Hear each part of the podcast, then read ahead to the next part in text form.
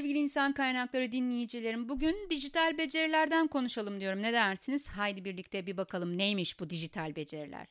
Öncelikle size şunu söylemek isterim. Ee, gerçekten çok geniş bir bilgi ve yetkinlik yelpazesini kapsıyor. O kadar ki hatta e, yetenek yönetimiyle ilgili çalışan insan kaynaklarındaki arkadaşlarımı gerçekten zor günler beklediğini söyleyebilirim kafa karıştırıcı ve herkesin de farklı tanımları olan bir şey dijital becerilerimiz. E, bunun için size bir tanımlama falan yapmayacağım ama bir araştırmadan bahsetmek istiyorum. İngiltere'de bir araştırma yapılmış. Bu araştırmada işverenlerin ne gibi dijital beceriler talep ettiği belirlenmiş. Nasıl belirlenmiş? İş ilanları analiz edilmiş. Bu analiz edilen iş ilanlarına bakıldığında e, gündeme 3 tane başlık geliyor. Bir tanesi dijital beceriler neredeyse evrensel gereksinimler diyor. Yani Türkiye'de öğrendiniz, İngiltere'de yok, İngiltere'de öğrendin, Türkiye'de geçerli falan değil.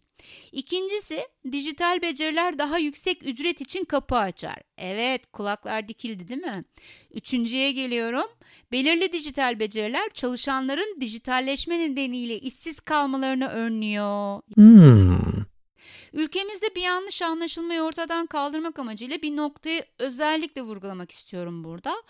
E, dijital beceriler bizde sanki böyle yüksek beceri gerektiren işlerde gerekliymiş gibi bir algı var. Tamamen yanlış.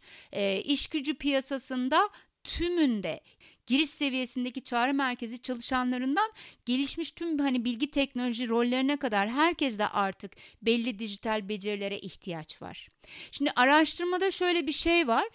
Düşük beceri isteyen işlerde bile ilanların %75'inde dijital beceriye ihtiyaç duyulan maddeler var. Mesela orta beceri isteyen işlerde bu maddeler %85'e çıkıyor. Yüksek beceri isteyen işlerde de %83'e geriliyor. Tabii orada biraz belki yönetsel beceriler de ihtiyaç oluyor. Onun için biraz daha düşüyor. Şimdi dijital beceriler deyince aslında sadece beyaz yaka işte veya IT e, teknolojilerindeki kişiler aklınıza geliyor olabilir. Bu ciddi bir yanılgı. Bu yanılgı aslında bizim hangi görevleri geleceğe hazırlamamız gerektiği konusunda da ciddi bir sıkıntı yaratıyor doğal olarak.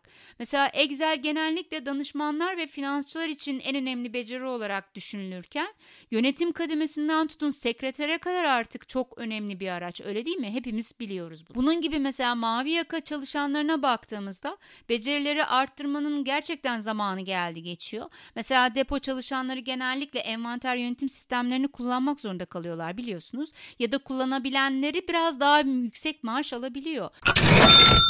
Mavi yakada da vasıflı ve vasıfsız işçi olarak ikiye ayrılabiliyor bu kişiler. Vasıflı işçiler biraz daha teknolojik aletleri, makineleri kullanan uzman kişiler olabiliyor. E ne oluyor bu ayrımda?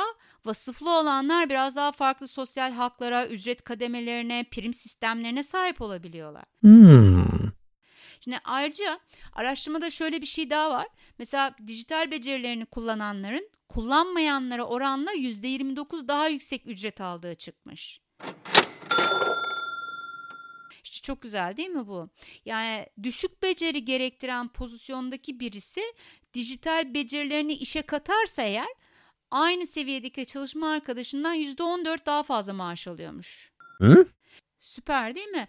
Mesela orta beceriye sahip duyan bir pozisyondaysanız e, birlikte arkadaşınızla diyelim aynı pozisyonda çalışıyorsunuz. Siz biraz daha üzerine dijital becerilerinizi arttırdınız bir şeyler koydunuz. Sizin maaşınız %19 daha artabiliyor. Aynı şey yüksek beceri gerektiren pozisyonlar içinde geçerli ki bu oran orada inanılmaz artıyor. Orada %33 daha fazla maaş alma imkanına sahip oluyorsunuz. E, bana kalırsa kişisel fikrim tüm mesleklerin temel dijital becerilere ihtiyacı var. Belirli dijital beceriler orta ve yüksek beceri gerektiren işlere daha fazla kapı açıyor gibi düşünülüyorsa de gördüğünüz gibi araştırmalara baktığımızda aslında herkese daha fazla kapı açıyor. Bu durumda birçok orta ve yüksek beceriye ihtiyaç duyan görevlerde artık çalışanların e, o işin kalbinde yatan önemli dijital beceri neyse ona sahip olmaları gerekiyor. Mesela tasarımcıların Adobe Photoshop bilmesi gerektiği gibi. Bunun gibi yani herkesin kendi kendine göre bir takım dijital e, araçları kullanması gerekiyor. Pazarlamacılar, İK'cılar, endüstri mühendisleri, istatistikçiler değil mi? Hepsinin kendine uygun bir takım programları mutlaka kullanması lazım. En azından bir tane. Araştırmaya tekrar dönecek olursam mesela her bir mesleğin kendi içinde bilmesi gereken dijital becerileri düşündüğümüzde düşük beceri gerektiren işlerin %18'inde bir veya daha fazla bir dijital beceri, beceri artık gerekli. Orta beceri gerektirenlerde %59, yüksek beceri gerektirenlerde ise %67 oranında. Bir veya birden fazla kendi uzmanlık alanınızdaki bir dijital sistemi kullanmayı bilmeniz gerekiyor. Artık sadece kariyerinizi ilerletmek, daha yüksek becerileri sahip olup daha da yüksek ücretlerde çalışmak için değil, bence işinizi yapabilmek ve o işte kalabilmek için dijital becerilere ihtiyaç var artık. Ne dersiniz? Teknolojinin yükselişi işlerin geleceği hakkında yoğun tartışmalara yol açıyor biliyorsunuz hepimiz duyuyoruz artık. Dijital teknoloji istihdam yaratır mı? Yok efendim işimizde elimizden mi alır? Roller yeniden mi dağıtılacak gibi bir sürü endişe var. Bunlar çok konuşulacak ve konuşuluyor da yani. Özellikle bazı meslek grupları mesela otomasyondan etkilenecekler evet. Teknoloji geliştikçe e, özellikle bazı dijital araçlar belirli görevlerin yerini alacak. Bu, bu değişmez bir gerçek. E, gelişen teknoloji ve yapay zeka bazı sektörler ve bazı roller için bir risk taşıyor. Ama aynı tehdidi fırsata çevirmek mümkün. Oh yeah. Nasıl mı? Daha yüksek beceri düzeyine ihtiyaç duyan pozisyonlar e, yalnızca temel beceriler gerektiren pozisyonlara kıyasla otomasyon açısından daha düşük risk altındalar. Öyle değil mi? Yani temel bir takım beceriler gerektiren noktalardaki işler evet otomasyona kurban gidecek. Bu bir gerçek ama yüksek beceriler henüz otomasyona kurban gitmiyor. O zaman ne yapmamız lazım? Teknoloji karşısında kendimizi daha da teknolojiyi kullanarak geliştirmemiz gerekiyor. Değil mi? Yes sir. Araştırmaya göre mesela yalnızca temel dijital beceriler gerektiren pozisyonların teknoloji karşısındaki işlerinden olma riski %80'miş. Düşünebiliyor musunuz? Çok yüksek bir oran artık. Ee, ama yüksek becerilere sahip pozisyonlarda %51'e kadar düşüyor bu rakam. Bu durumda ne yapacağız? Yüksek beceri düzeylerimizi arttıracağız. Dijital becerilerimizin yeterliliğini neyle gene dijital becerilerimizle sağlamamız gerek. Yani teknoloji bizi işten atmadan biz teknolojiyi kullanarak onu yönetmemiz gerekiyor. Öyle değil mi? Mesela insan kaynakları uzmanları arkadaşlarıma sesleniyorum. Bir grubunuz edindiğiniz Excel bilgisi veya varsa bir insan kaynakları yazılımı kullanarak hayatınızı sürdürebilirsiniz.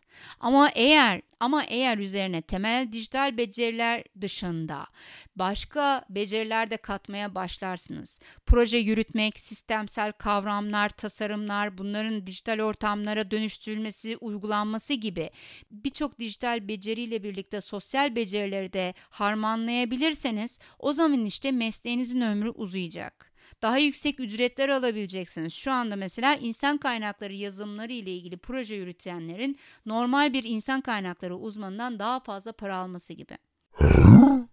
Kısacası kariyer artık dijital becerilerden ayrı yolda ilerlemeyecek arkadaşlar. Ve kariyerinizi şekillendirecekseniz mutlaka dijital becerilerinizi de ona göre şekillendirmeniz, arttırmanız gerekiyor. Hangi pozisyonda olursanız olun, teknolojinin getirdiklerini fırsat olarak değerlendirmelisiniz. Kendinizi teknolojinin olası tehditlerinden koruyabildiğiniz sürece geleceğin dijital yakaları sizler olacaksınız.